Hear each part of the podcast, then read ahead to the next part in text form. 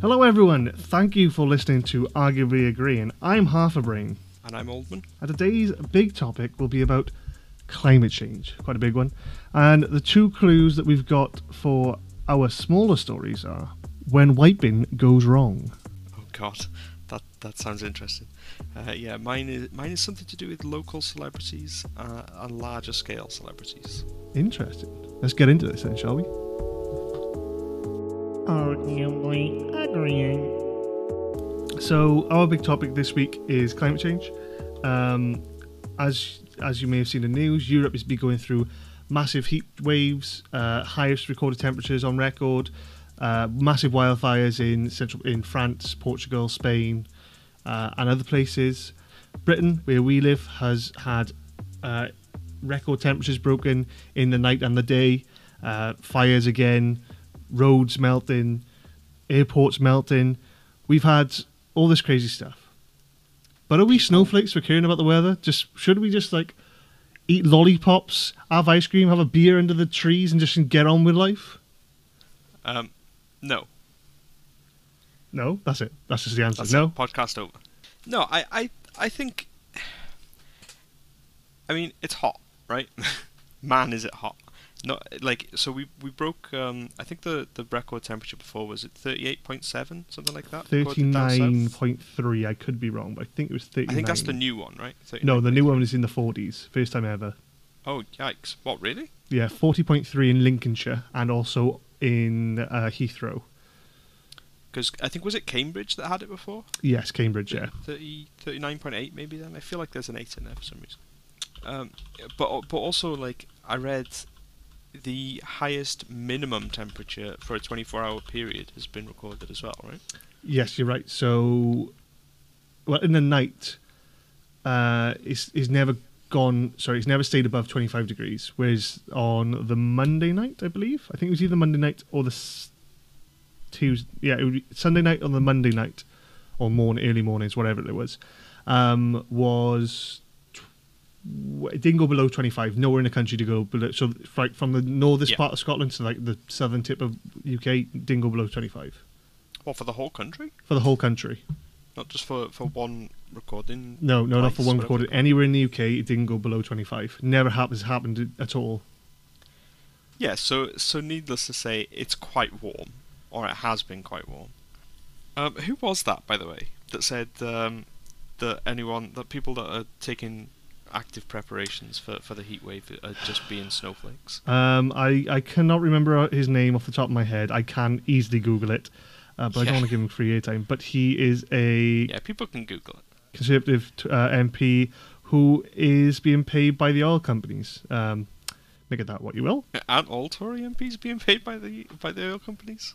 Well, he's being paid 50 grand a year to be a consultant. Right. Doing, I think it's 90, uh, 90 hours work, 90, something like that.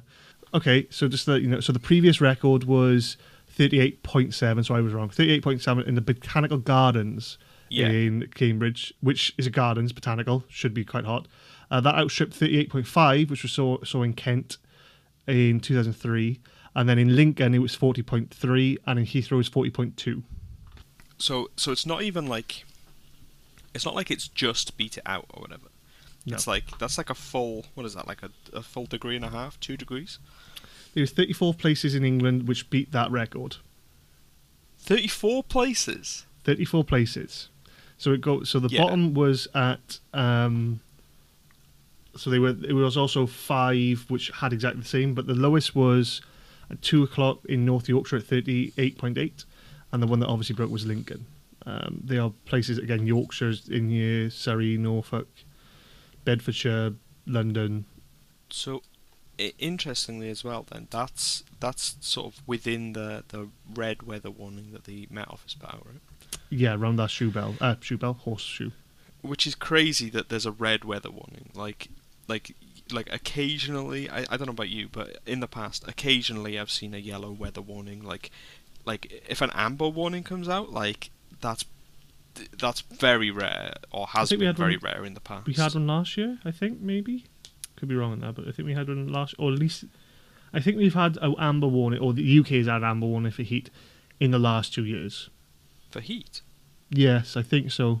But again, it was amber because no one. It was because I think it was only we realised like took uh, like account of it because it was the red warning. Yeah.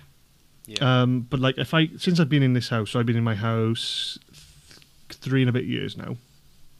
Um, every summer, uh, 2019 it was it was hot, but luckily I was was going about, so I had like graduation and stuff, didn't have to worry about it. Um, the 2020, the COVID year, was ridiculously hot because I can remember I was in the front room playing Warzone all the time, so I was always sweating and profusely sweating. Last summer was last summer was hot, but we didn't have it as long as the, the year before, and I missed this heat wave because I was on my honeymoon. Um, but when I come back on that Monday and Tuesday, that was that was worse than Jamaica. It was it was ridiculously hot. So I think from my end, like I've we've always had like kind of alright summers. Like some we've had crap summers, obviously. Yeah, Like- it, it it's been hot in the past, and it has been hot, but it's been it's like a weekend, maybe maybe a week, maybe five days tops. But like then it cools off a bit, and then it comes back hot again. It's never consistently hot. Which again, it was only four or five days that it was this hot, um, like 30, 30 degrees. But like, man, uh, two grand for a mini split air conditioner seemed like a good, a real good investment on that day, didn't it? Uh, yeah, and I've already priced one up because I'm like, if that's the future. So full disclosure, I do have an air, I have a portable aircon because it was last year. or- I think it was last year. I'm gonna go with last year. It was so hot. I was like, I gotta buy one. I only used it for three days, but this year, uh, my parents used it for two the two weeks of that heat yeah, because it was just so hot. And if if it's just going to carry on and on, you're right. It's getting to the point now where the UK's has to consider, right, we're going to have to start putting aircon in, and. Also in the winter. And the winters are they're still mild, but we you get those colds like this winter. We had a cold snap that was just horrible, and people are now looking to put uh, fires back in because it's a more efficient way instead of heating your entire house, putting a fire in to heat a room and obviously the room that the, the chimney is connected to. but And by, that's w- by that's people, do you mean you? uh, yeah, I am one of the people who are considering this. Yes, no, but it's Yeah. not just me. There are other people as well who are genuinely worried about the the the effects that the bill. Sorry, say the, the effects of climate change that people are worried about anyway. So that's that's that's that's Yeah, nothing but it, changes it's, that. it's always felt kind of um, like we, we've known that they were coming those effects and we knew what they were what to expect but it, but we've never actually really felt them that much in the UK I don't think whereas this is the first big like big hit that feels that does feel like it's directly connected to, to climate change for me at least I agree. I think we looking on the news with the fires and thinking, oh god, like I I back onto a field and I'm wondering because that field is not well kept, it's full of ferns and stuff. So I'm wondering if you get that bit of dry fern in the middle and gets that hot, starts producing the heat, and it just goes up. That field goes, and then it comes onto this, and it catches the house, and it connects it because it's all terraced houses.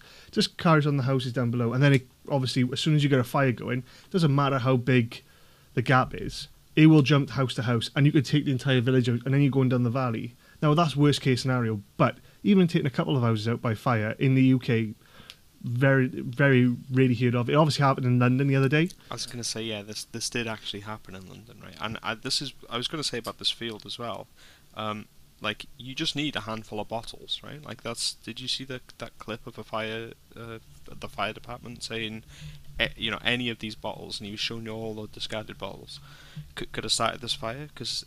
You know, once the sun comes through it has that magnifying glass effect Mm-hmm. and it only takes a, a, a small fire to start in you know a tangle of weeds or some long grass to to really like take off like you say especially if you get a light breeze or something Well, that's the, you see, and that's what he's saying. He's saying bottles, but I'm also saying like naturally, like thickets and stuff like that will naturally just have fires because obviously, the the best way to regenerate forests and life is normally to have a fire. So that's why they in most like in like Native American Americas they used to do wild control wildfires because that's the best way to repopulate the ground and get um yeah like clears all stuff- clears all the, the leaf litter and the low lying stuff that that's that's died off and, and it adds all the nitrogen back to the yeah. ground. So that happens anyway in nature, but that's the issue. We don't look after our things in that way anymore. So if if it, even if it naturally combusts, it will still have a devastating effect without man-made causes, exacerbated by the heat. Um, and I think, and I, I think another thing that we need to touch upon as well is that the, I think people was always like, oh, if it gets hotter, we'll just have better summers, and you will have a better summer. Like, if if no one had work and you just sit outside under a nice tree, bet it was lovely because you could you could do that. But people had to work in horrible, muggy conditions. But also, it comes back to the price. I no one I think realised the financial implications it would have. So having to put on, say, roughly five fans just to blow the hair about eh, air about in the in the room, or in the in the winter, having to just chuck that boiler on constantly. People didn't realise that. Oh yeah, you could do that back in the early two thousands because it didn't. It cost a pittance. But now, obviously, with the with the war in Ukraine, the oil companies taking advantage of that, and they are taking advantage of it, where they they re- re- um, posting Yeah. records And and that, that's that is a, another entire large topic in and of itself.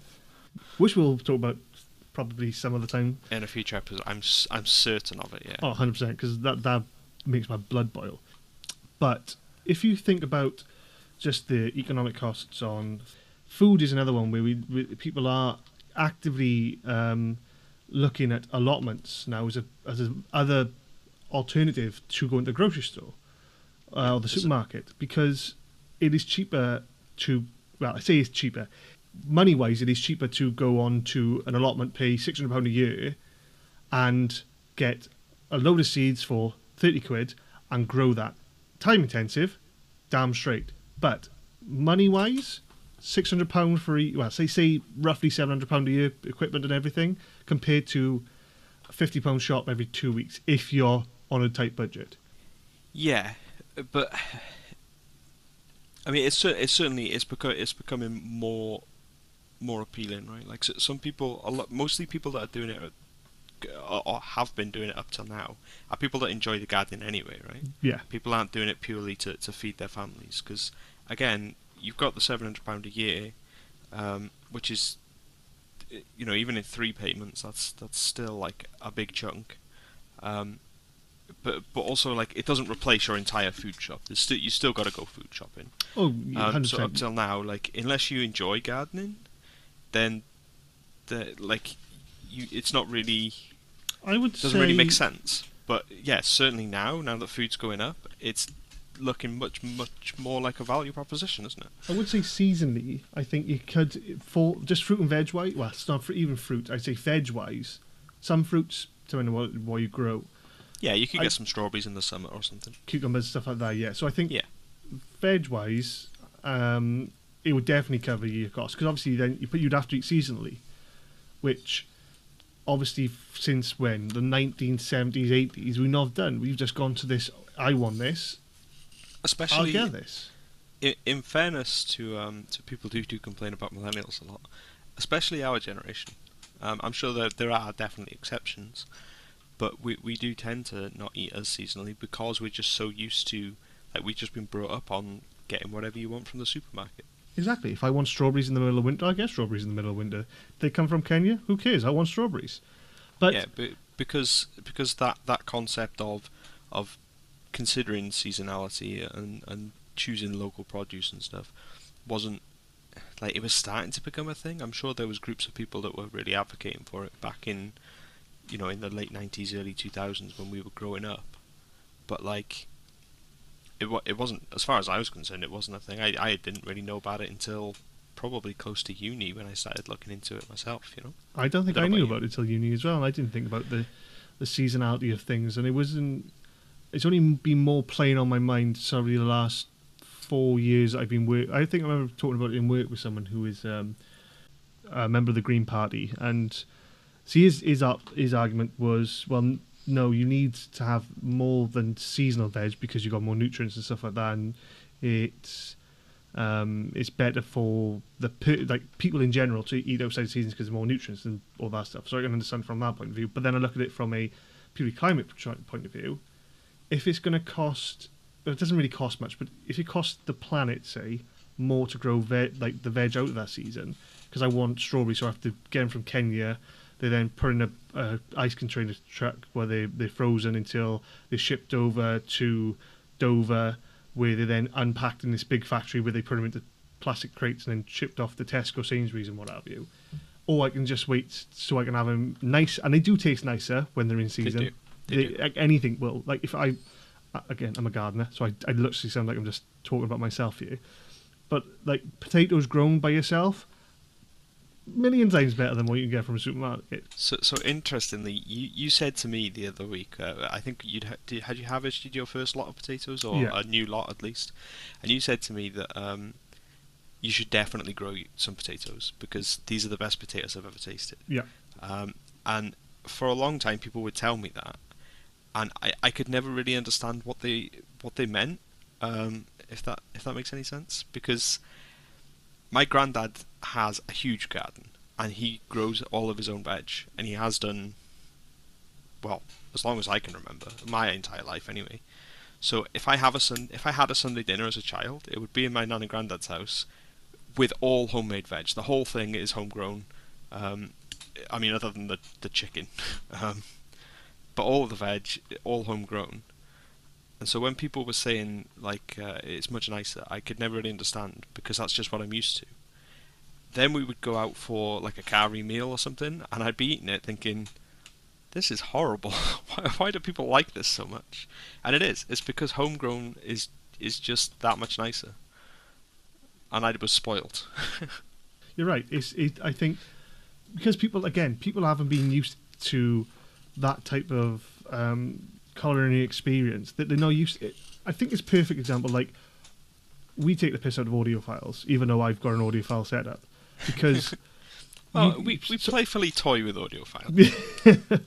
but you you you you think about it ways like because you haven't experienced like the the deep bass or the high trebles or the the, the sound stage because you've listened to it on uh, JBL little jelly ten pound headphones. You're like, well, music sounds great on this. It's it's that it's that comparison. It's like, and I I Yeah. may sound pretentious, but it's it's tasting the finer things in life, and then you realise, hmm, actually, there's a reason why you people will pay more for it.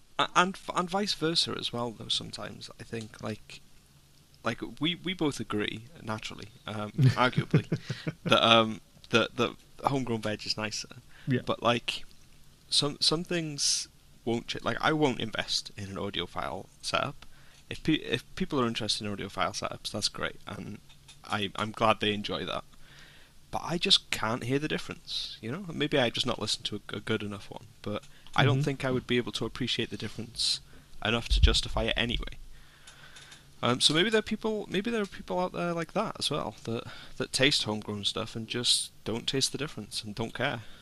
So I think that's another thing. That there are certain things that, for example, um, if you're going to spend,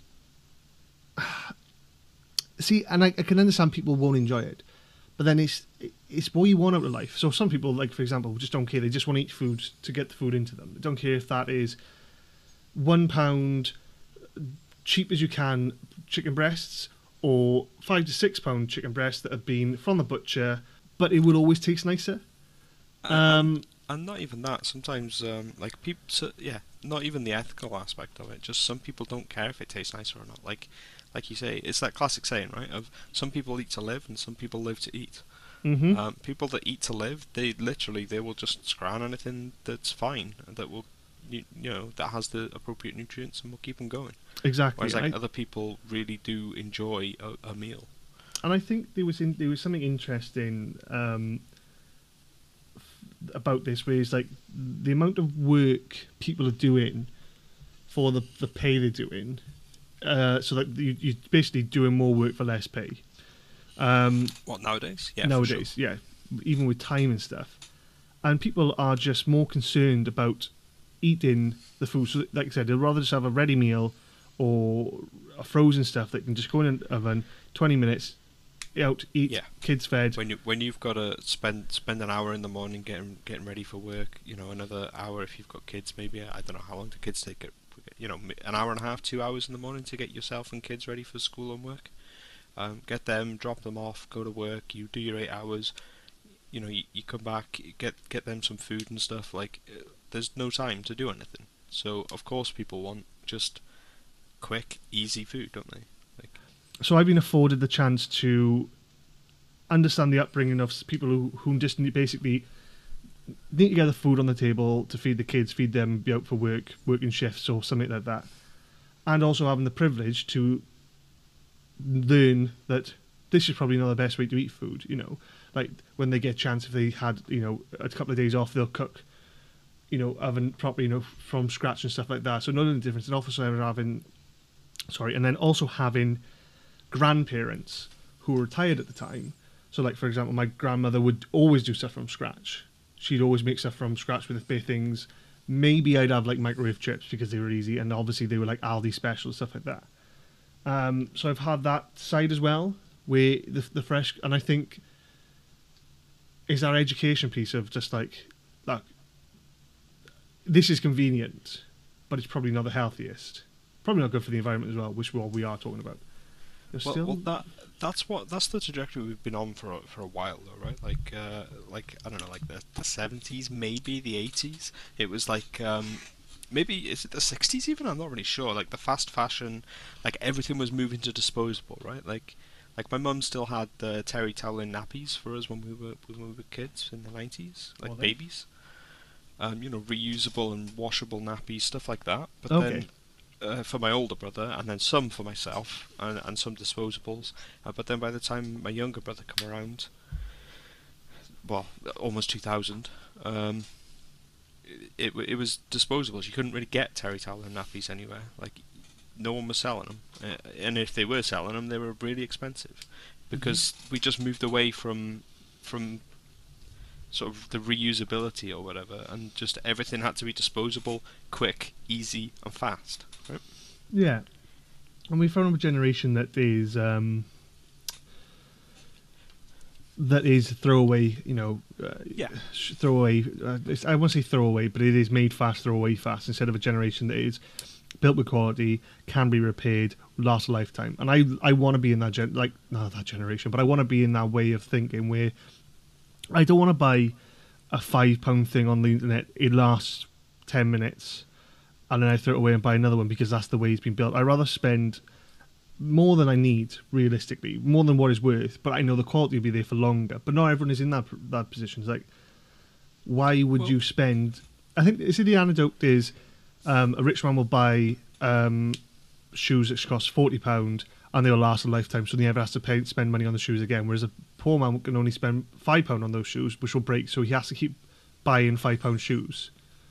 Yeah, and that that's a condition of society and, and the the way it's built in general as well, though, right? Is that that if you're in that cycle, um, it's very difficult to get it. Like the cycle of buying cheap shoes, like you can never really build up the money to get the expensive shoes to not have to, you know, to break the cycle. Mm-hmm. Um, and like that's the, that's the same with a lot of things as well, right? In terms of like reusability and the throwaway generation or whatever, like look at coffee shops, right? Like like they've been incentivizing for a long time now, for years, well, yeah, for years now, to to bring your own reusable coffee cup or whatever. Mm-hmm.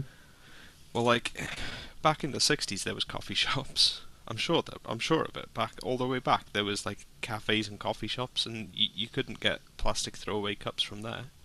Well, you Yeah, sit down and have a like- coffee. The, the idea yeah, of a takeaway. you go there, cup- you sit down, you enjoy yourself. Exactly. But I also think that comes back. Well, I think there's an incentive on them as well because obviously it costs more to get paper cups and it's just a, is a reduced cost. Oh yeah, it reduces their costs But I think substantially. I'm sure. But I think that comes back to the the climate thing because I think obviously in the 2000s with the advent of like plastic injected molding, which was cheaper, becoming cheaper and cheaper. Uh, I think that that's what made the throwaway generation. yeah, Isn't it? I think I think like that Cost. damage, even though it was only probably say uh, Yeah. from the late late 90s to probably late uh, teens, it's still happening now, but it's less so. I think even though that was only a short, I say it's a short thing. 20 years is still is a long time.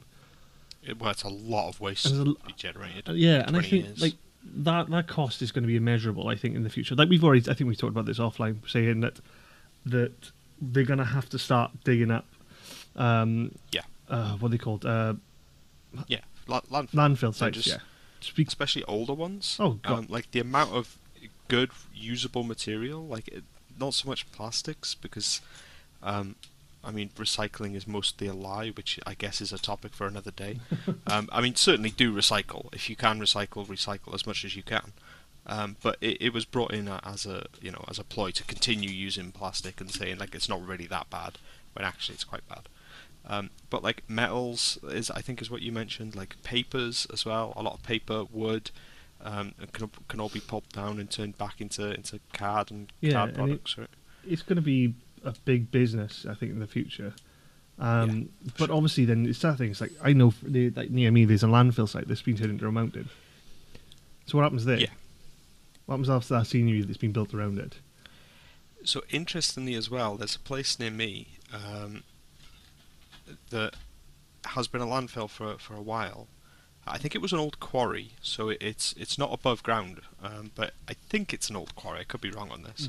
That they then backfilled with landfill, covered over, and it's been grassed over. It's now turned into a park. So as you're walking around the country park, it's a large park as well. Um, you'll see green pipes sticking at the ground for the methane venting Mm-hmm. um, and the whole thing is now now a country park. Um, yeah, how do you like? How do you just go in and dig that up? You can't. I don't think. And I think Or that's can you? I guess Is there enough landfills that we don't need to? probably. Or what about all the stuff that's been shipped over to other countries?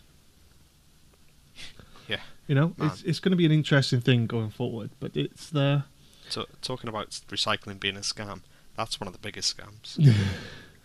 like like it. it well, it wasn't a scam. Recycling it. It was it was Well, it was a it was a It was just a lie. it was a lie. Yeah, we didn't do it ourselves. But we, we were told that if we recycle it, it's going to be reused and turned back into plastic products. But um, no. Uh, so going back on the question that we were asked, or I asked at the start of the show, which is, are we snowflakes for um, complaining about the weather being too hot and stuff like that? Is it more that the generation before, even though the, the, like I said, everyone goes back to 1976, which was hot, I and mean, it was hot. It was a hot thing. Didn't break the records, but it was hot. Um, but isn't it that generation that one I think is rosier back? I think is everyone looks at the past with rose tinted goggles. But is it Oh, also the, the that generation refusing to believe the damage that they have done to this earth, not just for the kids, but the grandkids, great grandkids, and the future generations? Is it is it almost like a I don't want to believe I've done this much damage? I, I mean, I think it could, it could be partly that, but I did I saw I think it was a, a video I was watching, like a you know like a short documentary they call them, do they call Mhm. them on YouTube? Um, and they were talking about it was it was American focused naturally, as a lot of content you find is, but I think it's a valid point that during the Cold War, um, which is when a lot of the older generations grew up, right, a lot of the baby boomers, um, or what we would call baby boomers, there, there was the constant threat of, of the end of the world for them as Mhm. well. Um, so they've gotten to the point now where they've been threatened with the end of the world for what? How long was the Cold War? Like, like 1945 to the end of the Berlin Wall, which was 19, and I'm gonna go with 1990. But would you Yeah, like? Would Price is right? Do you want to see if I'm right or wrong? Sure, go on, look it up. Um, yeah, so so they've been threatened with, with the end of, of the world. No, no, 94. 89. 89. So yeah, so for a very long time. Yeah. For a, a lot of their, adult life. So when we say to them, you know, this is this is potentially the end of the world if we don't do, do you know if we don't put some serious work in, which people have been putting serious work in, but if we don't, as countries, as continents, put in the serious work that needs doing, it could possibly be the end of the world. Mm. Um, I, I think they're just not re- they're kind of desensitized to it, you know. Just to correct myself, Like, it's always been the end of the world. it was 47 to 91 because obviously the Soviet Union disbanded in 91. But I think to that point, so I like think is it about forty years. Yeah. is it the idea? So, so like you said, I think it's more like nuclear bombs. You could understand the devastation they would cause, obviously, because there was real life evidence. Whereas climate change, because it's such a slow period, is like the world gets hotter, but no one. Uh, and I, it's weird, isn't it? It's like because a nuclear bomb could drop and then make it inhospitable. You, and all the, the fear mongering behind it. Like even though we've had fear mongering, I say fear mongering. It's not fear mongering, but it's like putting it into the public conscious through fear. So like bulletin boards and stuff like that, or like um, I forgot what they're called, but it's like you know the bomb goes off and everyone goes ah, and then again vibrates. But they're doing the same with climate change. But is it because people are just not as scared as nat- to nature as they are man-made threats? Well, so I understand what you're saying, but it is a man-made threat. Obviously, I know you know that. Yeah, Um, but the consequences but are it, it doesn't feel like like the the the effects that directly impact us feel like natural hmm things, don't they?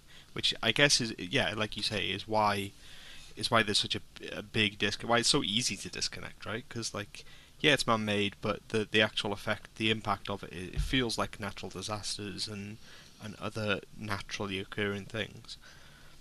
So like it's hard to, to match them. Whereas, like you say, with with the nuclear bomb, it's like you you you've seen those big explosions. Nothing natural could cause that. hmm Um, even like there are natural explosions, I'm sure, um, but like nothing, nothing on that scale, nothing even close, right? No, no, exactly. Well, volcanoes, Um, maybe a really big volcano, like they say, a super volcano from. But even then, that's so. Yeah, i- but like you get one of those, right? And like you get, but if there's a nuclear war, it's not just one. Oh, it's everywhere, Because as soon as another country detects it, they're sending three, four, five. They they need to send enough to to ensure that that they're going to do enough damage, right? hmm Um, but and yeah, I, so I think, I think the combination of the fact that they they've just always had that threat, um, of like the world's always been ended and it hasn't ended yet. So like Like it's been ended for the last forty years, the last 50, 60 years. So like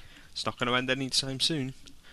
Um, and and yeah, and the the, the fact that it's a nat, like it feels like a natural impact hmm and like it's just the it's the frog thing, right? Like you know that classic. Yeah. If you if you chuck a frog in boiling water, it'll jump out. But if you put him in cold water and boil it, he won't notice. Yeah, and you're right. It's it. It is. Um, it is kind of scary where it's almost like the cognitive dis- dissonance of, and I think it's it's, it's everything. I think we people are just coming up and going, "Oh, look, you fear mongering. We just want to live." on-" And I know a lot of people say that. It's just like, right, we want to live our lives. And I can understand when you get accustomed to a lifestyle that is just beyond our wildest dreams. Like as much as A like convenience-based lifestyle. exactly like if I don't want to cook food tonight, I can order uh, a takeaway, or I can you know I can get if I can't go to the store, I can get something delivered to me, um, which all adds to fossil fuel production, capitalism, and, and all the stuff that links with that. Um, but uh, if to go from that, and like I said, I went to Jamaica the other week, and I saw like outside the resort what kind of lives they live. And I'm not saying it's, it's, it's bad, but compared to what we live, it's completely different. And I think it's asking people to go back to right. Realistically, you have to go back to living to the 1950s, probably even before that, probably 1940s, probably 1950s, 60s way of living to sustain how we we will, will you know work in the future. They're not going to go uh, back to that. They're not going to uh, go back to not being able to you know uh, um, boil the kettle or buy, have hot water on demand whenever you want, or um, I can run a car from, or I can fly to Vegas uh, within ten hours direct, um, and it'll cost me a pittance. You know, when you're accustomed to that lifestyle, I think, especially the old that generation that's had it, and they did have it rough. I think. Um, to to a certain degree, like my dad was born in the sixties, he did have it rough. You know, he had the miners' strikes, and also talking about um, you know they they had to warm the the water by the bath and by sorry, but water by the bath, the bath by the fire to keep the water up, and that's what they lived in. So to ask him to go back to a, a style which you come to a you know company to, and that that goes all what we talked about before: cheap energy rates, um, food on demand, uh, out not food food that's not out of season, and and the like.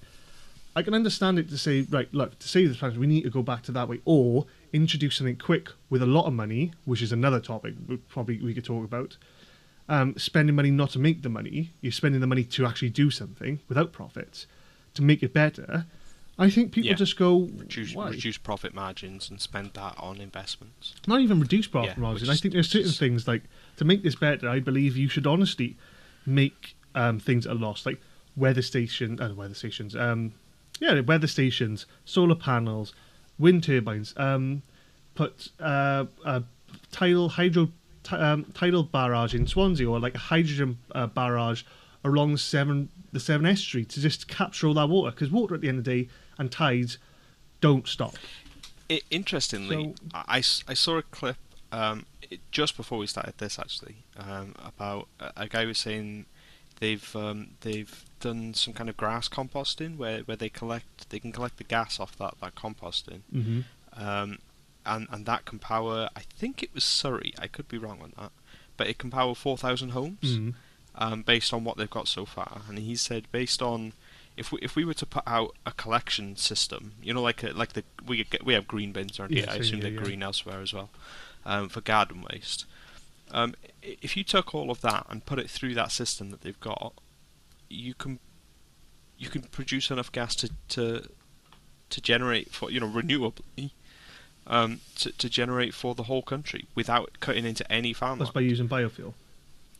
Yeah, effectively. Yeah, the Um, biomass well, co- yeah. composting it down, yeah, using biomass generators, which it do, it doesn't fix the issue of carbon emissions, but it is a renewable source of gas. And also, but it does reduce I'm sure I'm sure they would be reduced. Yeah. yeah, and, and and like you said, even and there are ways around that. Like we are talking about uh, carbon uh, dioxide capturing things. I, I understand it's just pumped it straight back into the ground, and then there's a chance that that can go. But Currently, currently that's that's the setup. But in future, you know, there may be um, catalytic systems or Mhm. or other you know other stuff that you wouldn't think imaginable.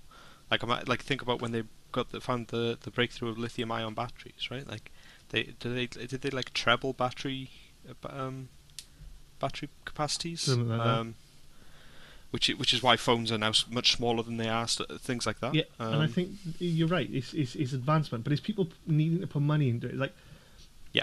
someone like Elon Musk, right, who has billions. I understand he hasn't got billions. He's all based on stock.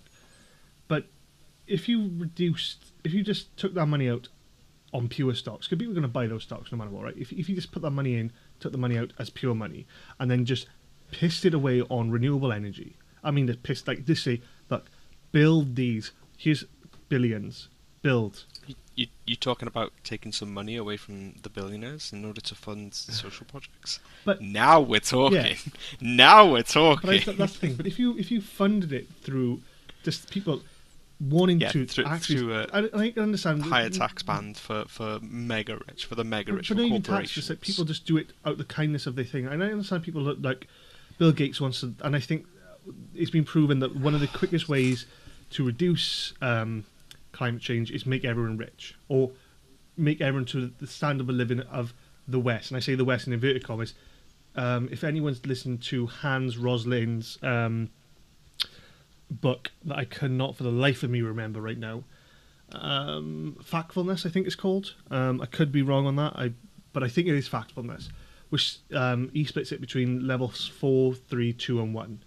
Uh, level four yeah, is rather, rather than third world, first world. but y- yes, because because it's that negative connotation with it. But level fours are like Japan, uh, South Korea, UK, US, most of Europe, and I say Europe like the, West the G7. G7 stuff like that, and like level threes are Mexico, uh, most Mexico, um, Brazil's and stuff like that, and then level twos and level ones. So if you take that com- and I know people, the, the idea is if you can make push the majority of people from level ones and twos, because most people live in level three and four, like any bell they live in level threes and fours. If you can get most people, all the level people living in level one to level two, and you push them all up, and you get the majority of people living in levels four and three, you can you can you can solve the majority of the carbon issue already. Yeah. But the issue with So- that then is because obviously you need more electric and stuff like that that goes along with it. But that is the quickest way or the easiest way to reduce carbon. Uh, sorry, uh, help climate change basically, not reduce it, but help climate change through a myriad of different ways. But Yeah. I, I, I saw. no one would ever do that. No one would ever go out there and go No. like every house in in in Africa and stuff like that. We will build the infrastructure to do this. So reduce your mud huts. We will not. You know, even uh, obviously can't use gas, but we'll like we'll put solar panels on these houses or stuff like that. Build the infrastructure to do it. But it would, You say fight this, They would say. but I, I saw I saw a clip, and I believe it was from the IPCC. You know, the the, the basically the global last say on climate change. Uh, hmm I forget the is it something to Do do with to the, Google it? Something to search it. Sorry. Yeah, go on, give it a Google. I'm- I'm- Intergovernmental I'm Panel sure. on Climate Change. Yeah. Um, so it's the IPCC. They're, they're the guys that did uh, the climate conference in, in Scotland in was 21. Tw- You 20 mean no, um, 2020 oh in Edinburgh? yeah, but Uh, what's it called? Yeah, I can't remember that either. Um, but, but it was from them anyway. This clip that I saw, Cop and they were saying that not only do we have to invest in projects in our own countries um, to reduce our carbon emissions and to you know to put those renewable systems in place, is we need to reach out to other countries that Mhm. are incapable of doing that because effectively we've had 50, 100 years head start on a lot of countries. And it's mad to think um, that someone like China. And so they're currently sat, as we were 50 years ago, still using coal and the like and fossil fuels with no other alternative. They don't have the technology to build we're not even using coal; they're just using wood, and Yeah, and he's they don't have the technology to build solar panels. So we need to reach out and, and help those. I- Is is the biggest way that we can, uh, you know, impact climate change in general. But it's mad, like someone like China, who is the biggest um, contributor to climate change. And I understand people say, "Oh, well, it's America per capita head." I don't care about that. I understand that's a good way of measuring it, and that is probably a better way of saying it that way. But just pure load wise, China is the biggest contributor. In um, but they are actively, and I, and it's, it's, there's more to it. There's geopolitical games up foot, but they are actively putting money and resources to build infrastructure to those countries. Well- Granted, they are for their own needs and their own gains. They're not doing it out of like this. Um, uh, No, no one will. No, that's the only way we'll, we will impact climate change is to, to. I mean, people don't like the word tax. People people think when they hear tax, they inherently think bad. But a carbon tax, effectively, mhm. um, the more carbon you emit as a company, as a corporation, as a large corporation, the more, you know, the more tax you pay on it, and then you feed that directly into projects to not only you know help the country that it's in, but also put that into other third, well, like you say, third world countries is not it's not a great term anymore, but you put it into into The developing countries that don't that don't have that that luxury of being able to fa- tackle climate change.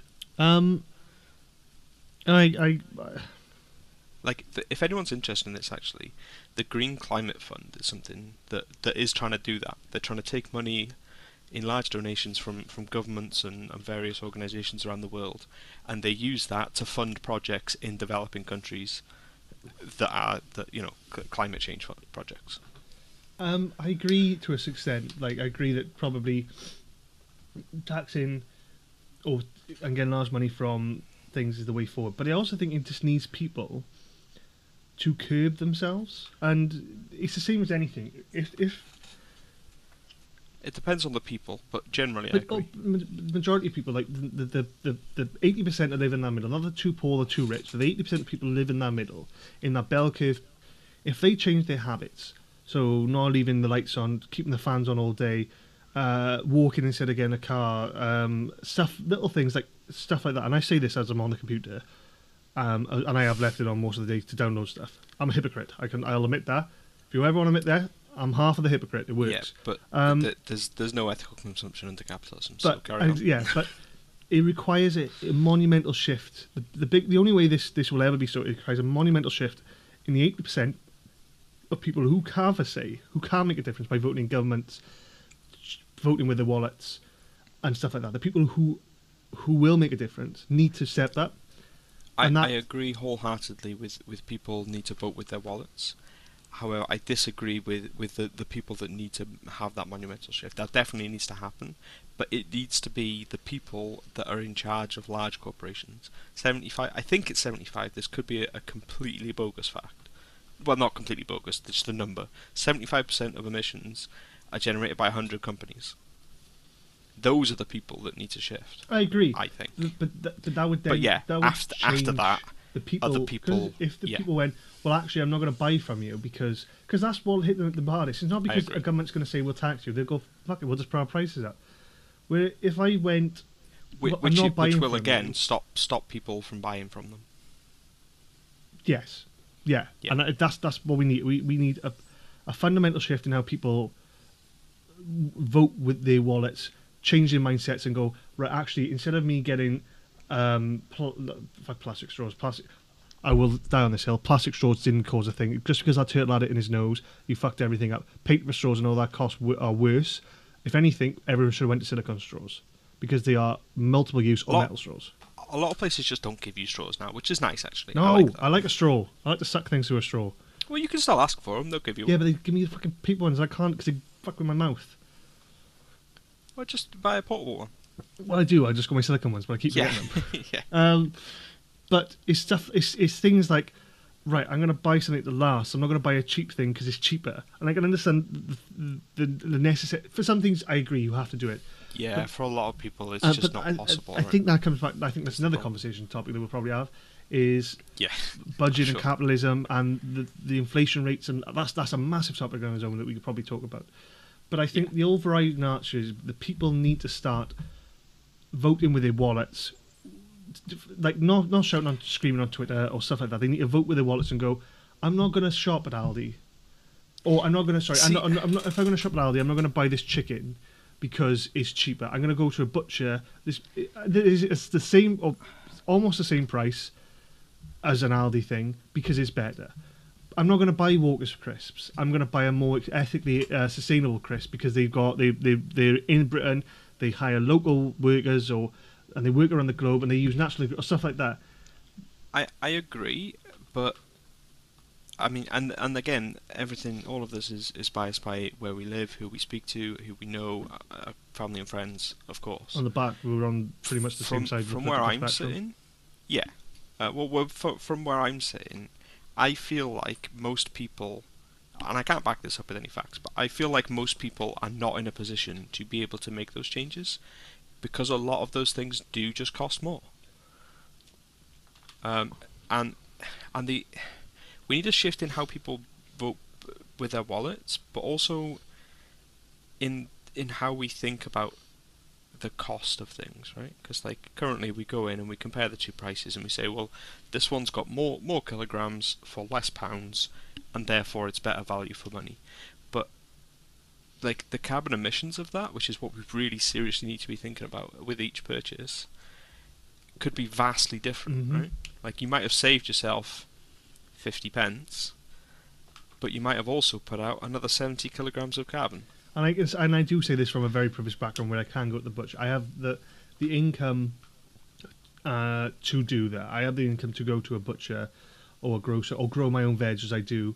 Um, I would say I think everyone should grow their own a little bit. Like everyone has, well, not every, like that's a super statement. The majority, that eighty percent of people have a balcony, a bit of land, a bit of garden to literally take two grow bags, the, the, the fabric grow bags. I know I'm, I know I'm. This is completely against what I should be saying, but on Amazon they cost sixteen quid for five. They are fabric. You put your dirt in them. They cost. They, you could buy uh, uh, big dirts. You get them so cheap if you went to B and M or stuff like that. You get them so cheap. Three for like a fiver, even three for fifteen quid. That's thirty quid. Buy seeds from wherever you want. Potatoes, just buy a bag of potatoes for a pound there and Even- sprout. Put those in, and it's a quite nice and easy way to just grow your veg. Um, and going back to the point of just the, those little things, as much as it may take effort and it may take months or weeks and months to grow, they'll all make a difference in the end.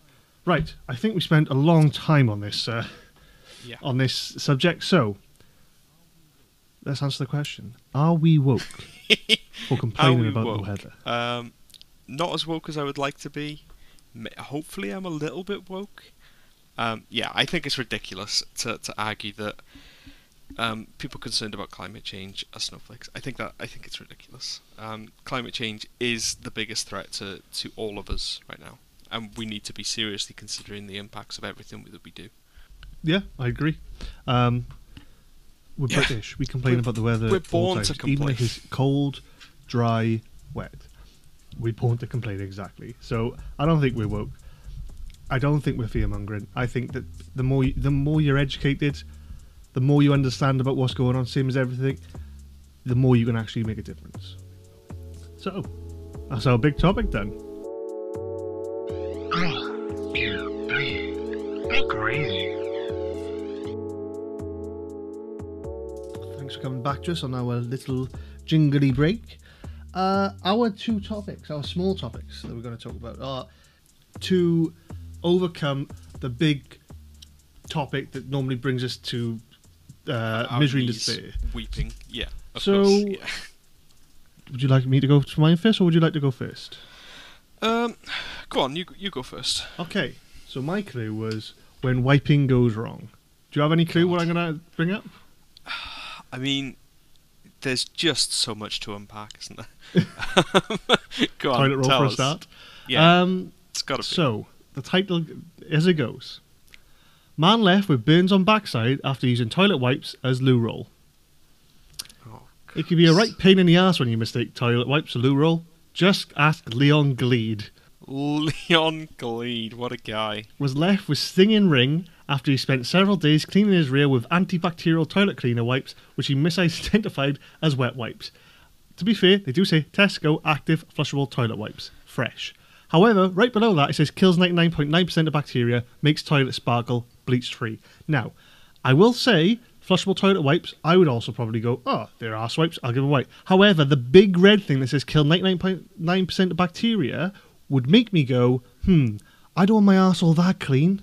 Maybe, just maybe, there's something in this is not quite right. Don't you, though? You don't want your ass that clean? You want No. like a little bit of bacteria just in case? Yeah, just in case, you know. Just you- leave a little bit of bacteria on there. It's like everything. There's a little bit of bacteria never hurt anyone, you know? It's like eating a little bit of mud every now and again. It'll make you So- feel strong. Give you worms, but make you feel strong. I, in fairness, I, I used to work in retail, stocking shelves, and it, those packaging, the the packets for those, are hilariously uh, close. Like they they look hilariously close. Um, yeah, like I've I've got a pack of surface wipes right next to me here, and if you didn't know, Yeah, you- and obviously just ah, picked I don't up. know, maybe yeah, maybe you would know actually. I think you know from the smell because they'd have like that smelly, like that cleaning product, which you go, oh, okay, maybe. And did you be waiting for? The, I think you've been waiting for. Let me just quickly read the article. I got a feeling he'd It's been gone wiping. them for a while, right? Or no? Maybe maybe they're just quite strong. They're bleach free.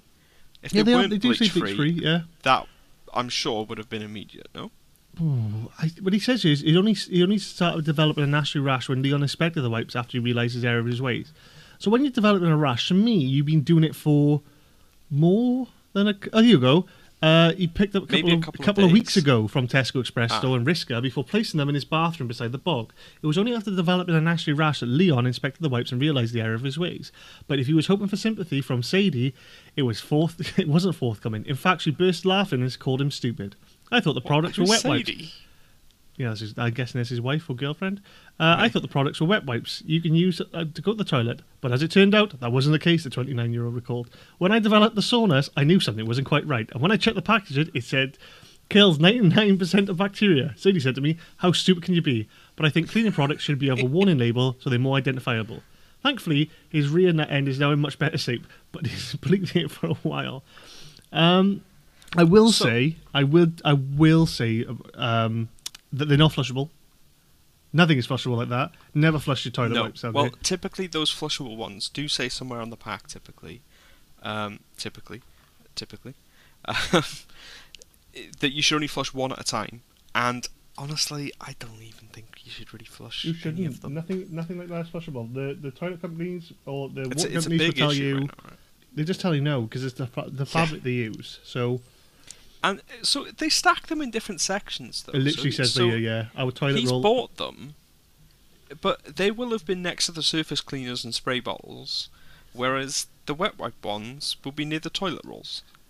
Surely. Yeah, well, this is they literally said. Well, he does also say the only way I can describe it is like a night after a very hot curry, but ten times worse. I feel sorry to make them say. The Tesco customer says we're sorry to hear about this. We do make labelling on our packaging very clear for as possible for customers. I would say I would arguably say the the white bit doesn't make it uh, no, like, clear, but that's that's that's their own thing. But it does say our toilet rolls and related products are in a separate aisle in Risca uh, Extra from these cleaning wipes. So this man has gone down and is like, that's bleach. That's toilet Right, cleaner. so- oh, there's wet ass wipes. Nothing else in between. Just picked them up and went, I'll wipe my ass with them later. Unless he's lying and he wanted a 99.9% clean arsehole. I, I, I reckon what's happened is if they're on separate aisles, he's not been down the toilet roll aisle, right? But somebody's mentioned to him, "Oh, have you have you tried those toilet wipes? Um, you should, you know, give them a go." So he's walked down the cleaning aisle and seen some toilet wipes, and he's picked up toilet wipes. Oh, I'll give them a go. Yeah. And then he's gone to his mate and he said, "I don't know, I don't know about these toilet wipes, mate. I, I don't know if I, I don't know if I like them." Nah, go on, give him, give him another week. But uh, yeah, so that is my story. Little little thing to to to what lighten the mood. That's fantastic. Um, my, mine, mine's more of a topic than a story, really. It's or several stories. Um, so so I'm I'm from Wrexham, as you know. Um, As I know, yes, the, as the you audience know, doesn't. but the audience may not know that. Who are we kidding? The, the audience is just our friends from Wrexham. Um, hi guys. um, the the topic I'm thinking of is uh, is Ryan Reynolds and Rob McElhenney. You heard about this? You heard? well, obviously, Wow, I'm, it's a while ago now. I am a massive football fan, so it's, it was pretty hard not to hear.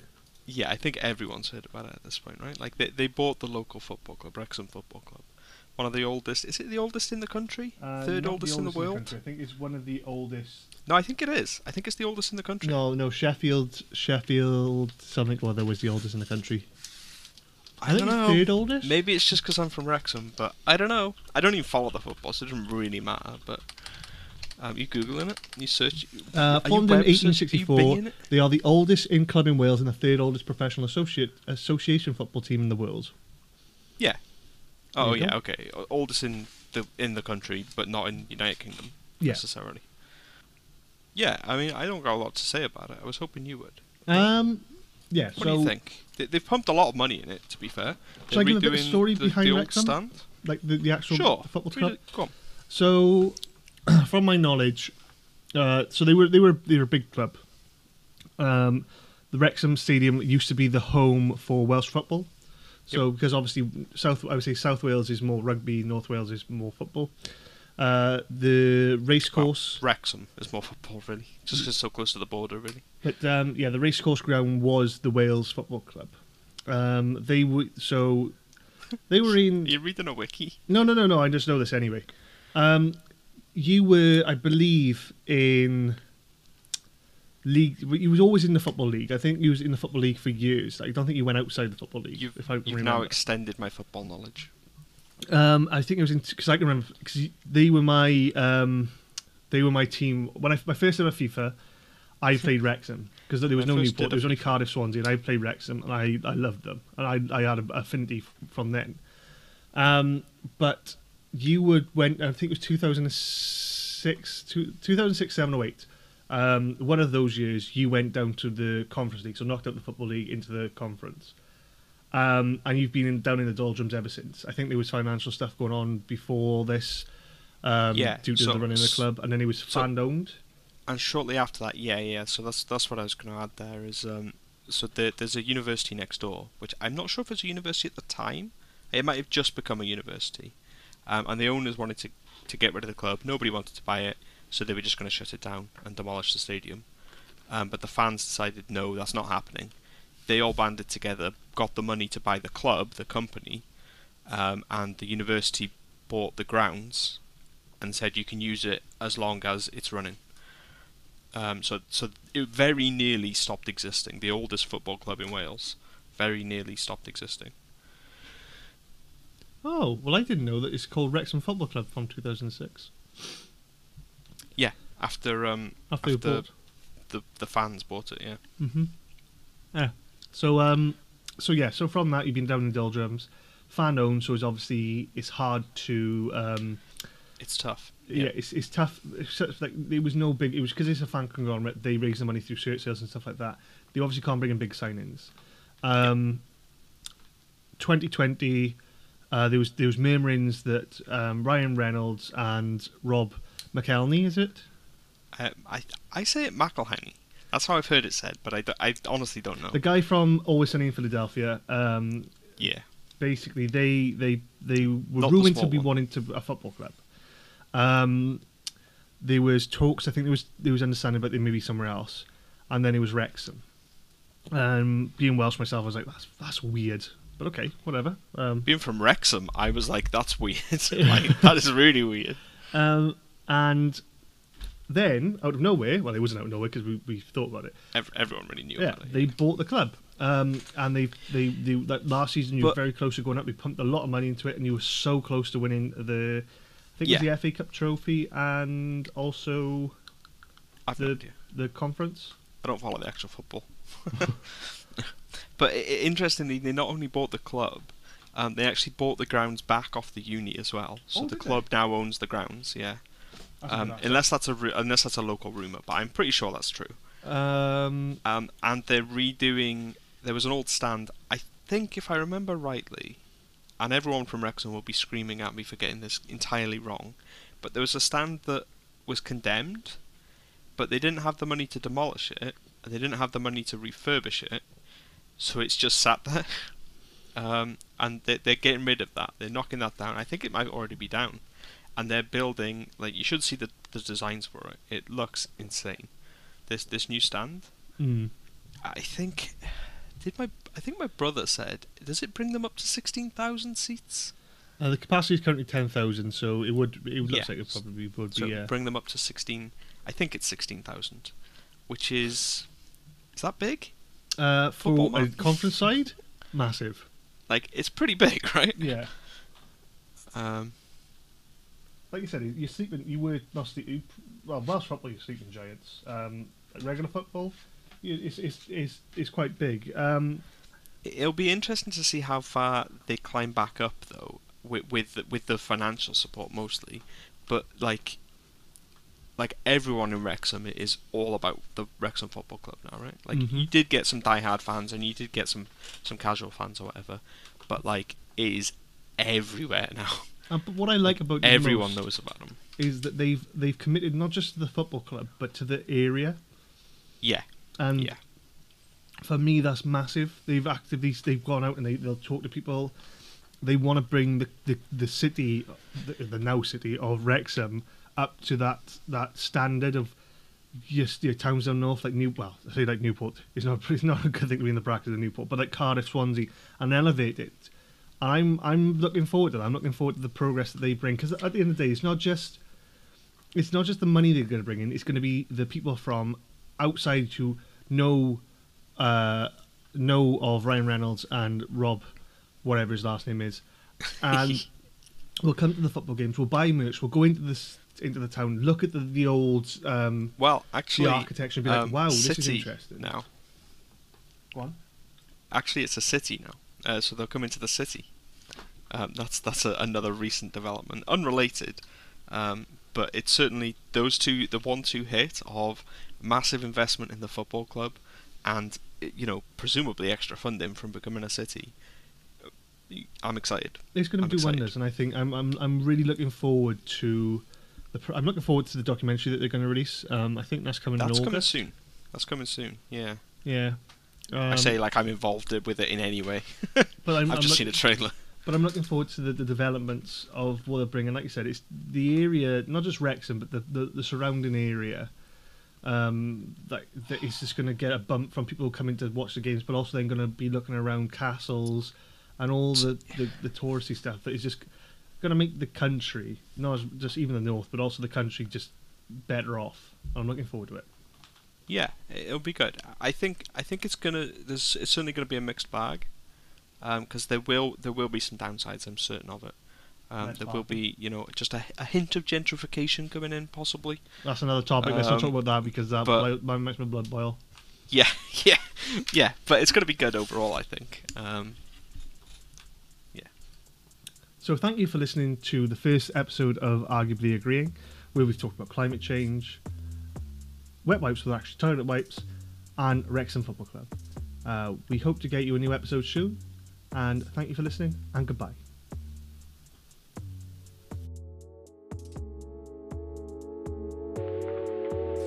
This is an Arguably Agreeing production.